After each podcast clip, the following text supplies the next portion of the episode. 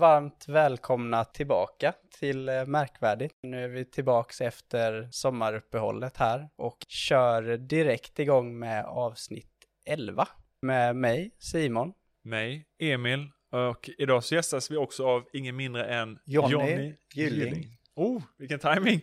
det var bra. Vi kör väl in direkt på det första segmentet här. Vem är Johnny för de som lyssnar där ute? Ja, jag undrar lite själv ibland faktiskt. Jag eh, är ju född och uppvuxen här i Nättraby i Blekinge och eh, har fått förmånen att eh, leva ganska många år nu och uppleva många saker och som jag tänkte prata lite om när det gäller yrkeslivet då. Men just nu driver jag en eh, konsultfirma som jag kallar GE99. Jag kan återkomma till vad det där betyder då, men eh, mitt jobb går ut på att hjälpa företag bli mer hållbara. Men om vi skulle ta och vrida tillbaka klockan. När du var liten, vad hade du tänkt att det vill jag jobba med när jag blir stor? När jag var liten så byggde jag med lego ganska mycket och eh, hade en dröm att bli arkitekt. Och då pratar vi om eh, när jag var i 10-11 års åldern alltså redan. Ja, det. Men eh, det, det där sprack ganska fort. Sen när jag gick på högstadiet så skulle vi ut på det som hette, då hette det pryo, nu heter det kanske prao eller något sånt där. Ja, just det. Ja, då hamnade jag först på en mässa för de lyckades inte få in mig på något sånt här ritkontor då utan Mm. jag fick hjälpa till att tömma papperskorgar på en, rekla- en mässa här i Karlskrona och det var liksom inte det jag hade tänkt mig. Va? Nej. Sen eh, andra omgången så fick jag faktiskt praktisera på ett arkitektkontor men vad jag minns så hade jag väldigt tråkigt, tyvärr Mm. va, långtråkigt. Det var inte riktigt det jag hade tänkt mig. Ja, just det. I teorin så var det bra, men i Ja, praktiken kanske exakt. inte lika. Ja. Hur har det förändrats över tidens gång? Jag tänker om vi börjar med gymnasiet och sen in på högskolan liksom. Jag var en sån här tonåring som var ganska trött på skolan. Jag var lite orolig själv. Jag hade liksom inga problem att läsa om jag ville, men i högstadiet så tröttnade jag och skolkade en del och kom lite utanför det vanliga systemet om man säger så. Mm. Till mina föräldrars besvikelse då. Så när jag slutade nian så hade jag så dåliga betyg så jag kom faktiskt inte in på gymnasiet. På den tiden så eh, var man tvungen att ha en viss nivå på betygen för att få gå vidare och läsa. Mm. En liten rolig grej var att eh, jag blev erbjuden att gå om nionde klass av rektorn. Han var en vänlig människa då. Och mina kompisar gjorde en namninsamling emot att jag skulle gå om. Ja. Ja, det var lite med glimten i ögat. Ja. Mm. Men jag kände inte för det utan jag fick jobb, 15 år gammal, på 70-talet. Så att jag började jobba på en bilverkstad som lite springpojke och städade lite och plockade och ja men jag tyckte det var ganska bra att tjäna egna pengar som 15-åring liksom. Sen eh, dröjde det några år innan jag fick tillbaka den här motiveringen att studera och läsa. Vilket jag gjorde senare då. Nej, men jag gick på folkhögskola och läste in eh, några betyg. Tyckte det var väldigt kul. Då fick man också vänner för livet kan man säga. Sen eh, jobbade jag några år i eh, kyrkan där jag blivit medlem och eh, hjälpte till som lite ungdomsledare och så.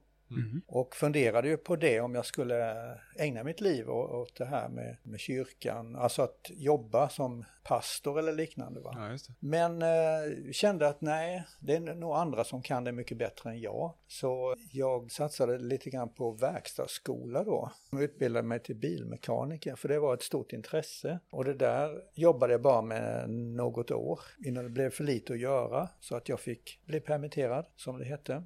Vad skulle jag göra nu? Inte kunde jag bli arkitekt. Och eh, då blev det så att jag hade tagit busskort när jag gjorde min eh, värnplikt. Och då passade det in nu för då kunde jag ju söka jobb som busschaufför. Så då blev det det i fyra, fem år. Har du gjort det med? Ja, eh, och det, det var på många sätt ett trevligt jobb ju. De flesta människor man möter är ju faktiskt trevliga så att Har du någon, någon story? Så här, har det hänt någonting galet när du kört buss? ja, jag körde fel några gånger. En gång så eh, var jag på väg till eh, Gullberna sjukhus med bussen för att min fru jobbade där och jag var så inställd på att jag brukade hämta henne på kvällarna. Ja, det kommer Ja, med, med bussen där. Jag tog med mig några vänner. Ja. Så. Eh, och jag märkte ju i backspegeln att folk började kolla vad händer de liksom. bara- vad är det? De började skruva runt på och- sig och då kom jag på, nej men vänta lite. Jag, jag sitter i bussen, jag sitter inte i min bil. Men de skrattade bara åt. Ja. Ja, det måste ju vara oundvikligt som Ja. busschef. Ja, när man sitter och kör så många timmar liksom, att Ja, man bara hamnar i ett flow och så, oj vänta nu, jag har kört helt. Men eh, även det sa jag adjö till då för jag tänkte att nej, nu vill jag skaffa mig ett drömuppdrag, ett, dröm, ett drömjobb. Ja. Hur gammal var jag då? Närmare 30. Och hade ju provat på lite olika saker. Va? Och då tog jag en rejäl funderare och frågade med några goda vänner vad, vad passar jag för egentligen? och, och då hade jag satt upp tre kriterier då som det här jobbet skulle innehålla. Och det ena var att det skulle handla om problemlösning. Det skulle innebära att man mötte människor, kunde hjälpa människor. Och det skulle vara bra betalt. Ja. Jag tänkte, ska man nu ha ett jobb som man satsar på och engagerar sig så vill man också ha en hygglig lön. Och så tyckte mina vänner då, ja men du, eh, det här med programmering, det, det, var, det ju ganska nytt då på 80-talet va. Mm. Det kan ju du satsa på. Det, det ställer mig liksom in på alla dina önskemål där va. Då var ju inte samhället som idag att alla hade mobiltelefon och eh, som var motsvarande en, kraftig dator liksom. Mm, Utan nej, det var ju då innan Macintosh hade kommit ut till exempel från Apple. Det fanns eh, stora datorer i stora garderober då som man hade på företagen och sen satt eh, de som använde dem jobbade bara med ett, tangentbord och en skärm. Va? En terminal så att säga. Man hade ingen PC ens. Va? Nej. Ja, det är nog svårt att föreställa sig för alla unga lyssnare ute. Det fanns inte smartphones. Det fanns inte ens en PC Nej. liksom. Utan det var bara en, en svart skärm där man satt och tryckte Ja. in kod. Liksom, Man kan inte googla på problemen. Nej, Nej. nej men precis.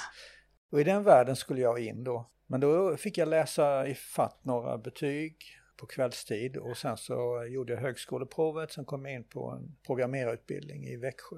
Ja. Sen var jag inne i en ny värld och det var jätteroligt. Jag tyckte för övrigt om vi återkopplar till det här med, eh, hur ska man säga, din metod för att hitta rätt jobb. För det första då, jag menar, du var 30 år då Mm. och jag tror många idag de tänker att oh, jag måste, oh, jag måste hitta någonting Mm. nu och så här redan kanske på gymnasiet. Eller i alla fall på högskolan man tänker, oh, jag måste komma ut nu och jag måste bestämma vad jag ska jobba med resten av mitt liv. Men det är ju faktiskt inte för sent. Nej, det skulle jag vilja säga till alla ungdomar som känner panik va? Vid sin, inför sin utbildning och så här att eh, gör inte det. Det finns många vägar att, att välja mellan och man kan faktiskt byta också och det är inte bortkastat. Om man har gjort en utbildning och sen så blir något annat Ja. så har man ändå nytta av det man har lärt sig i livet. ja, det är karaktärsbyggande och Mm. erfarenhet och Ja. alltihop. Ja. Ja, och sen sätta sig ner som du gjorde, det tror jag är superbra. Hmm, vad är viktigt för mig Mm. och vad vill jag göra liksom? Mm. Mm. Vad säger hjärtat liksom? Så att en relativt kort utbildning Mm. Som leder till ett bra jobb. Va? Mm. Och det funkade och jag tyckte det var kul att komma innanför skalet på datorerna där och kunna styra datorerna med programkod och så. Va? Ja. Och sen eh, just det här träffa användarna och säga ja men nu vill vi ha det här nya systemet. Ja men hur vill ni det ska funka och vad ska det Ja. lösa för problem och så. Den Ja, här det. dialogen va. Ja, då, och Mm. då kommer ju det här hjälpsamma in. Exakt. Liksom. Ja. Man ser att det som jag bygger gör nytta hos någon va. Hände sen då? Ja, sen bytte jag spår igen.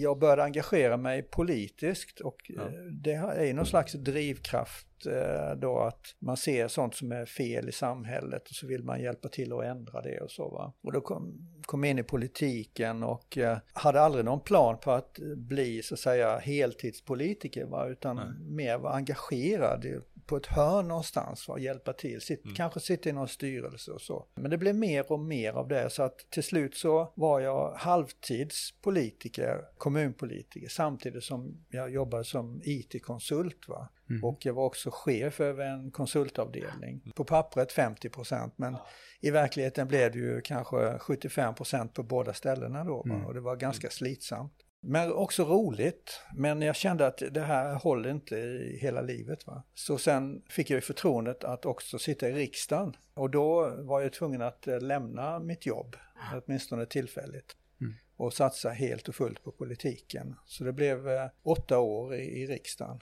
i trafikutskottet. Där. Vilket var en fantastisk eh, resa och eh, möjlighet att få se mycket av Sverige. Besökte många företag gjorde jag då också och besökte skolor och fick se vardagen hos eh, väldigt, på väldigt många sätt. Va? Så, så de som säger så här, politikerna, ja de, de är aldrig ute i verkligheten, det stämmer ja. oftast inte riktigt. Va? För de ja. flesta politiker tror jag har den här viljan att försöka förstå hur människor har det mm. och mm. också göra de här besöken. Sen var det ju så att när de här när perioderna var slut i, i riksdagen så bestämde jag mig själv att nu, nu har jag gjort mitt på det här området. Nu har jag gjort vad jag mm. kan. Det är bättre att jag slutar själv än att någon kommer och mm. bär ut mig. Va? Mm. Eh, så att jag tackade för mig och ville tillbaka till eh, näringslivet. Men då sa ju de på firman att ja, nu har det ju gått åtta år sedan du var här och jobbade och nu har vi något som heter internet. Ja. Känner du till det?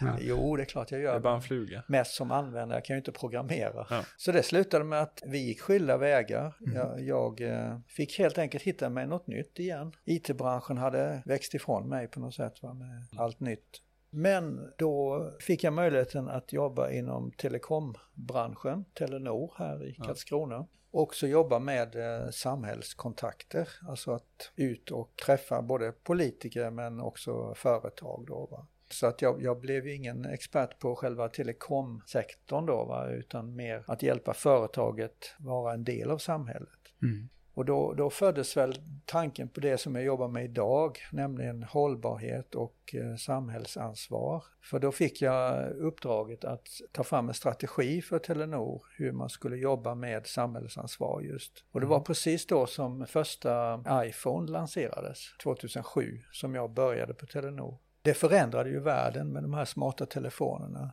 Det var jättebra för telekomsektorn, sälja nya telefoner och bygga nya mobilnät och så här va. Väldigt positivt på det sättet, men med det följer också ett ansvar då. Mm. Hur eh, ska vi använda de här telefonerna? Våra barn går plötsligt omkring med internet i fickan. Så många oroliga föräldrar och vi, vi vet inte vad de tittar på och så här va. Och då föreslår jag det till ledningen att här ska Telenor gå in och ta ett ansvar för användningen av telefonerna och nätet. Mm. Va? Och det tyckte man var, det är helt rätt. Va? Så det fick jag jobba med sen i, i ett antal år då. Att, eh, vi stöttade olika organisationer. Surfa Lugnt hette en organisation då som jobbade med kunskap till skolor och föräldrar mm. omkring barnens värld, alltså med telefonen. Då, mm. Men då eh, fick jag ju möjligheten som sagt att lära mig mer om det här med CSR som det heter då, eller samhällsansvar för företag och mm. Eh, hållbarhet. Och jag gick också någon eh, utbildning på fritiden då i en standard som heter ISO 26000 som man jobbar med. Och ja, sen efter sju år då så kände jag drömuppdraget skulle ju vara att jobba med det här som egen.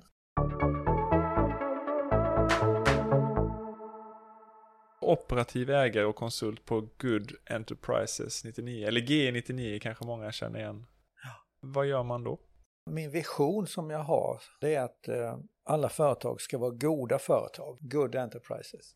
Och det, det, har ju sin grund i att jag tror väldigt mycket på det här att vi människor måste vara snälla mot varandra. Alltså om, det är ju ganska enkelt egentligen. Ni vet den gyllene regeln allt vad ni vill att andra ska göra mot mm. er, ska ni göra mot dem. Mm. Det är ju någonting som man hittar i Bibeln då till exempel. Men även andra religioner har något liknande då. Va? Mm. Det är liksom en sån här universell regel. Var snäll mot andra så får du mm. uppleva att de, de är snälla mot dig. Liksom. Mm. Det låter lite barnsligt men jag tror faktiskt att det gäller även i, i näringslivet. De företag som, eh, ska jag säga, som bara ser på vinsten eh, ekonomiskt och eh, kör slut på sina anställda, de överlever inte i längden. Nej. Det är ingen som vill jobba där. Så att det blir liksom en konkurrensfördel att vara snäll. Givetvis ska man se till att företaget går bra ekonomiskt för då kan man ju investera, mm. utveckla det man säljer. Och det är inte fel att det blir en vinst till ägarna, absolut inte. De kan göra mycket gott med de pengarna. Men man måste också se till att man är snäll mot, inte bara sig själv då som ägare, utan mot medarbetarna, kunderna, leverantörerna. Kort sagt människorna som har att göra med. Och mot miljön. För att förstör vi miljön så har vi ju ingen business att göra framöver heller. Nej, det är inget samhälle kvar att driva företaget kvar. i Exakt.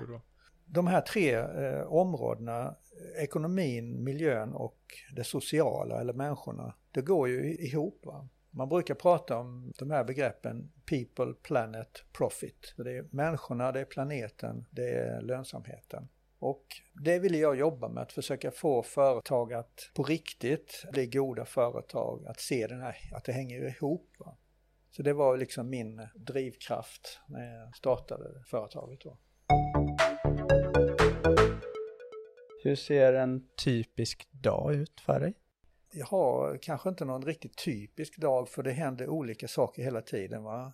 Nu, under pandemin har det blivit mycket digitala möten naturligtvis. Va? Men annars är jag ju mycket ute hos företag, träffar dem, mm. Jobbar i olika projekt, hjälper till med bland annat hållbarhetsredovisning. Det har blivit en, en uh, viktig del av mitt företag då, att mm. hjälpa dem att få fram hur deras hållbarhetsarbete ser ut. Va? Mm. Men eh, möten är ju en stor del av eh, vardagen då, digitala eller fysiska. Att skriva, eh, ibland när jag träffar en ny kund så efter första besöket får jag ju uppgift då att försöka beskriva hur jag uppfattar deras situation mm. och föreslå hur vi ska gå vidare. Till exempel att ja, vi behöver ha en workshop med ledningsgruppen för att fastställa vilka som är era viktiga frågor att jobba med. Mm. Det måste variera mycket från företag till ja, företag. Det gör det. Oh, hur ja. mycket de har jobbat tidigare. Exakt. Och...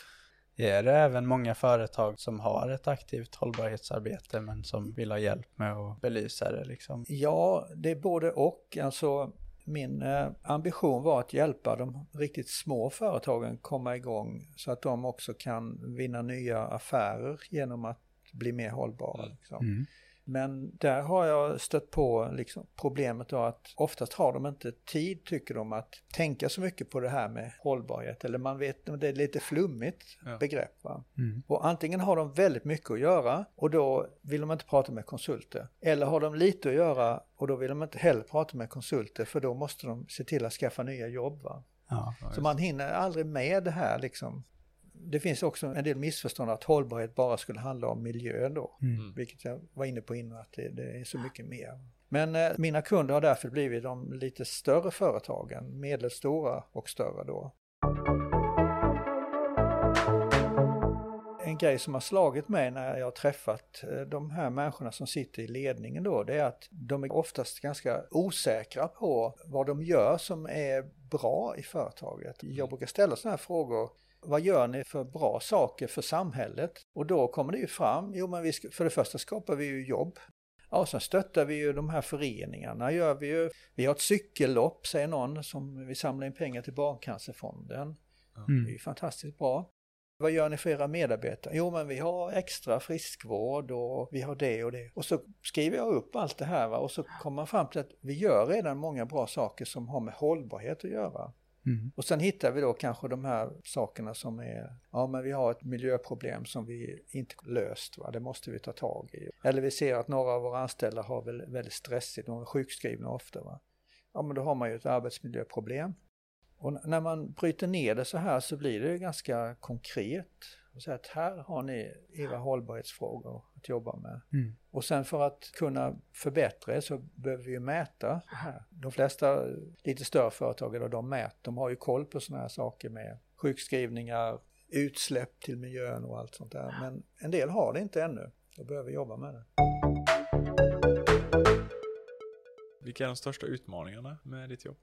Det är väl att komma in på företagen och börja hjälpa till. Som jag sa innan så många har svårt att tänka sig att ta in en konsult i ett företag. De ser bara att det kostar pengar och så. Va? Men när man väl kommer in och får kontakt med företagsledningen och tar de här diskussionerna så brukar det leda till ett fruktbart samarbete då. Mm. De jag träffar är väldigt ambitiösa och vill, ja men självklart att vi ska vara ett hållbart företag och så. Va? Men också få, utmaningen är också att få dem att se kopplingen mellan lönsamhet och de andra hållbarhetsfaktorerna, miljö och eh, socialt då. Så att det är väl det att utmaningen för mig är att komma in på ett företag och få börja jobba tillsammans med dem. Mm. När man väl är där så, så brukar det hända bra saker.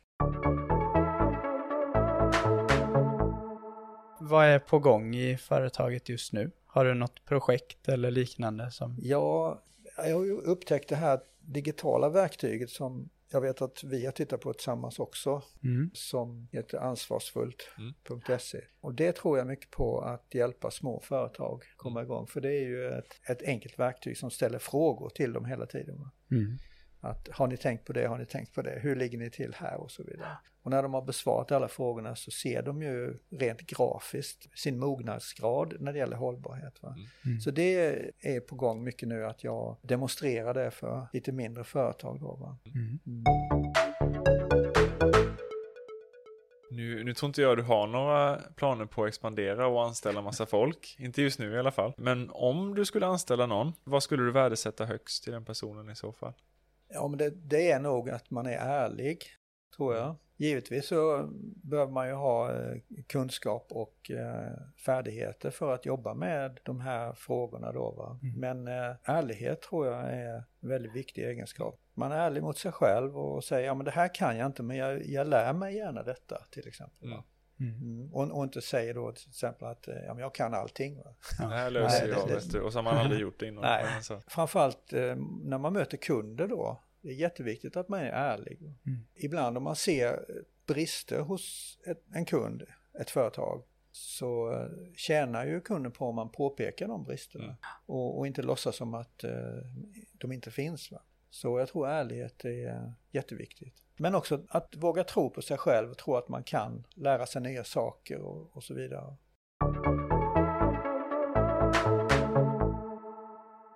Om du skulle få ge dina bästa tips till en student eller ja, arbetssökande som eh, skulle vilja ha samma roll som dig någon gång i framtiden, vad skulle de vara då? Ja men eh, ärlighet är ju då ett grundläggande och eh, Mm. glöm inte det här med att, eh, att vara snäll. Som jag Nej. tog upp innan. Alltså jag brukar ju framhäva den här boken av Stefan Einhorn då, Konsten att vara snäll. Mm. Det finns ju forskning som visar att eh, genom att vara snäll så vinner man själv på det. Ja. Så man kan säga det är egoistiskt att vara snäll. Ja. Så Nej, var mer snäll. Ärlighet och snällhet är ju viktiga egenskaper tycker jag Ja. när man eh, söker jobb. Men också Mm. våga tro på att du kan. Du har ju en utbildning med dig Mm. och eh, även om du aldrig har gjort någonting förut så våga tro att du kommer klara det. Det är ju inte så att ett företag som du söker jobb hos förväntar sig att du ska vara expert när du precis kommer från din utbildning. Va? Utan de är ju beredda på att hjälpa dig och du får jobba i team. Så, men våga tro på att du kommer att klara det och du kommer att utvecklas och du kommer lära dig nya saker. Det tror jag är viktigt också. ja, det är bra grundstenar för att ta sig an vilka mål man än har i livet. Är det dags att gå in på vårt nästa segment där jag och Emil plockar med oss lite olika, det kan vara en rolig jobbannons, en rolig lista eller någonting relaterat till arbetsliv. Får se om det blir så roligt. det, det kanske inte blir så roligt den här gången, vi får se. Nej, Jag ska vara helt ärlig och säga att för en dryg tre kvart sedan så insåg jag att oj, jag har inte förberett någon lista, men jag hittade en rolig jobbannons här som jag ska rota fram. 2015 så eh, var det ett företag som heter Hidden Revolution AB som eh, sökte sin nästa anställd. Glädjedödare sökes. Det senaste året har vi hunnit bli omskrivna i hela världen och korade till världens galnaste arbetsplats. Om det är så illa vet vi inte, men det är ett gäng rätt originella människor som jobbar här. Så nu behöver vi en motpol. Vi behöver någon som kan gå in och säga tack, det räcker nu. Någon som aldrig tänker utanför boxen.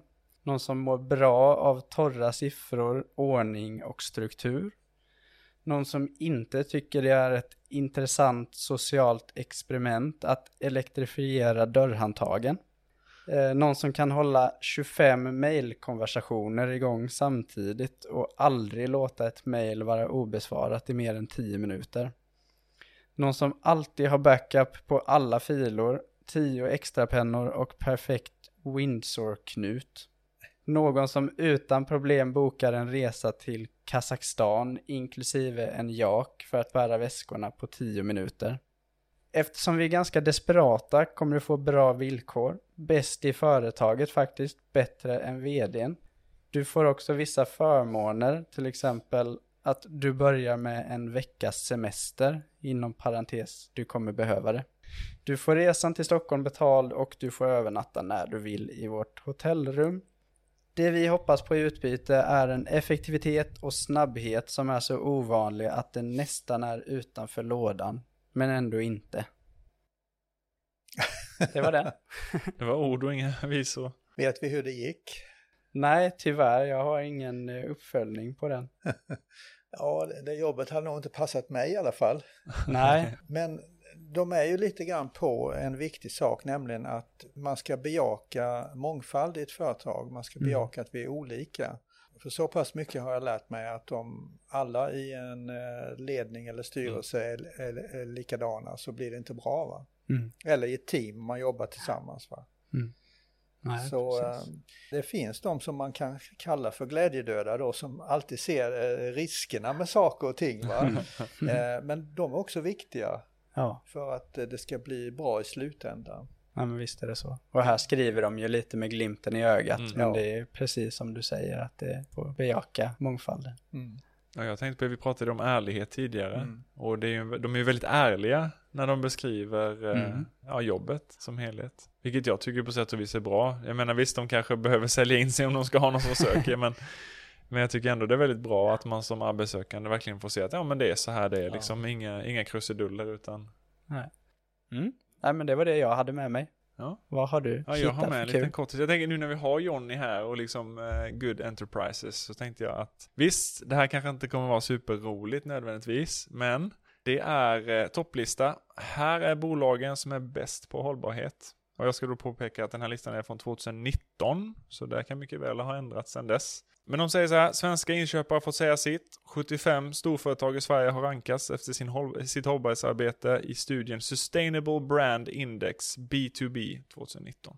Då har vi som följande, första på listan är Lantmännen.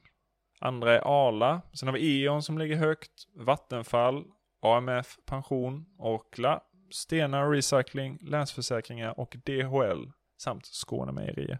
Då snackar de om att Lantmännen, de toppar tack vare sin enkla kommunikation kring jord till bord som eh, gör det väldigt lätt för konsumenten att förstå hur man ska ta mer hållbara beslut. De snackar också om, vdn där snackar om att ja, men, många gör det lite för svårt, lite för avancerat för, eh, för folk att förstå hur man jobbar med hållbarhet och ja, man, man marknadsför det inte på rätt sätt helt enkelt. Jag tänker, nu när vi har det här Jonny, hur tycker du man ska liksom marknadsföra utåt att man jobbar med hållbarhet? Om man ska uttrycka det på ett väldigt enkelt sätt så tycker jag att först ska man göra bra saker. Sen ska man berätta om dem. Mm. Många företag jag träffar de är rädda för att prata om hållbarhet för de vill inte bli avslöjade med att de inte är så bra. Så de, de säger hellre ingenting. Mm. Trots att de har mycket bra att berätta. Det finns ju inga perfekta företag. Därför det finns inga perfekta människor. Man ska ju vara öppen. När man berättar om de goda sakerna man gör i företag så ska man ju också vara öppen med att man har brister. Ja, just det. Och berätta, ja men vi jobbar på det här och det här. Där ska Inte vi bara guld och gröna Inte bara skogar. guld och gröna skogar. Och inte bara när man har nått målet Nej. utan att man faktiskt har en process och vi, vi jobbar för att bli mer Precis. hållbara. Liksom. Och att man då frågar också sina medarbetare, vad tycker ni om att jobba hos oss? Om man frågar sina kunder, hur tycker ni det är att vara kund hos oss? Och kanske till och med leverantörerna. Får man då en bild där de här eh, grupperna säger att det är jättebra, vi trivs och jobbar här och kunderna säger ni är en bra leverantör till oss. Ni kunde bli lite bättre på kvaliteten men ni är bra. Då får man en trovärdig bild, trovärdig kommunikation också. Så var, var inte rädda för att berätta om det goda men försök inte dölja bristerna utan var öppen. Mm. Ja, sen ska jag avsluta med, eh, ja vilka är sämst? Och jag kommer inte peka ut några specifika företag, men de säger så här att fastighetsföretag och bank bankerna eh, anses vara sämst. De har ett underbetyg av flera anledningar, inte minst eftersom både fastighetsbolagen och bankerna är många och stora och att de därför har en stor påverkan på samhället. Men då Mm. tänker jag också, då är det ju extra viktigt att man faktiskt jobbar med hållbarhet om man är många och stora liksom. Att man är stor kanske inte är en eh, bortförklaring för att inte jobba med hållbarhet utan tvärtom. Tvärtom. Det är som Bamse sa, om man är stor och stark så måste man vara snäll. Men var det bankerna sa du som... Ja, För där är det ändå cred till eh, Länsförsäkringar som är en Ja, bank. just det. Och Ja, som, som hamnar är en på bank. topplistan. Mm. ja. ja så, här, så de måste göra ett bra jobb. De Mm. fanns ju med på listan. Nej, det var det jag hade Mm. idag. Mm. Eh, och sen vill jag tillägga att för er som lyssnar ute så eh, vi, eh, vi länkar ju till eh, den här listan och eh, Simons eh, jobbannons som han snackade om också. Så om ni Mm. vill ta närmare tid på det. Men avslutningsvis, har du något projekt som eh, du skulle vilja belysa här i podden? Ja, jag, jag jobbar ju också som eh, följeforskare kallas det, att man följer sådana här EU-projekt i Blekinge som extern utvärderare då. Det, det är en bit av min, mitt företag. Och eh, där finns ett intressant projekt som eh, kallas för CODEV, eh, alltså som har coronapandemin som ursprung då, där man har fått pengar för att hjälpa företag Mm. som har fått bekymmer under pandemin och som kanske har svårt att långsiktigt överleva med allt det här dig- digitala. Så. Eh, Det finns mycket resurser för att hjälpa företag men företagen vet oftast inte om det här. Så där skulle jag vilja tipsa företag som har det kämpigt att vända er till till exempel till Region Blekinge då som håller i det här projektet eh, Ja, just det. och eh, söka information om vad man kan få hjälp. Ja, men en shoutout där då. Har du det kämpigt, hör av dig till Region Blekinge så kanske de kan stå till tjänst. Eller Almi till exempel. Ja. Ja. Mm. Om man skulle vilja komma i kontakt med dig, Mm. var skulle man vända sig i så fall? ge99.se är min hemsida och där finns alla kontaktuppgifter då. Och som vanligt är det så att eh, ni vill komma i kontakt med oss eller bara se vad vi håller på med så har vi sociala kanaler att markvarditpodd. Är det så att du vill mejla oss så har vi markvarditpodd at gmail.com. Och till sist, stort tack för att du kom och gästade podden Jonny. Tack för att jag fick vara med och Ja. lycka till med drömuppdraget. tack så mycket. Och tack till alla som har lyssnat där ute så hörs vi nästa gång. Ha det bra. Hej då!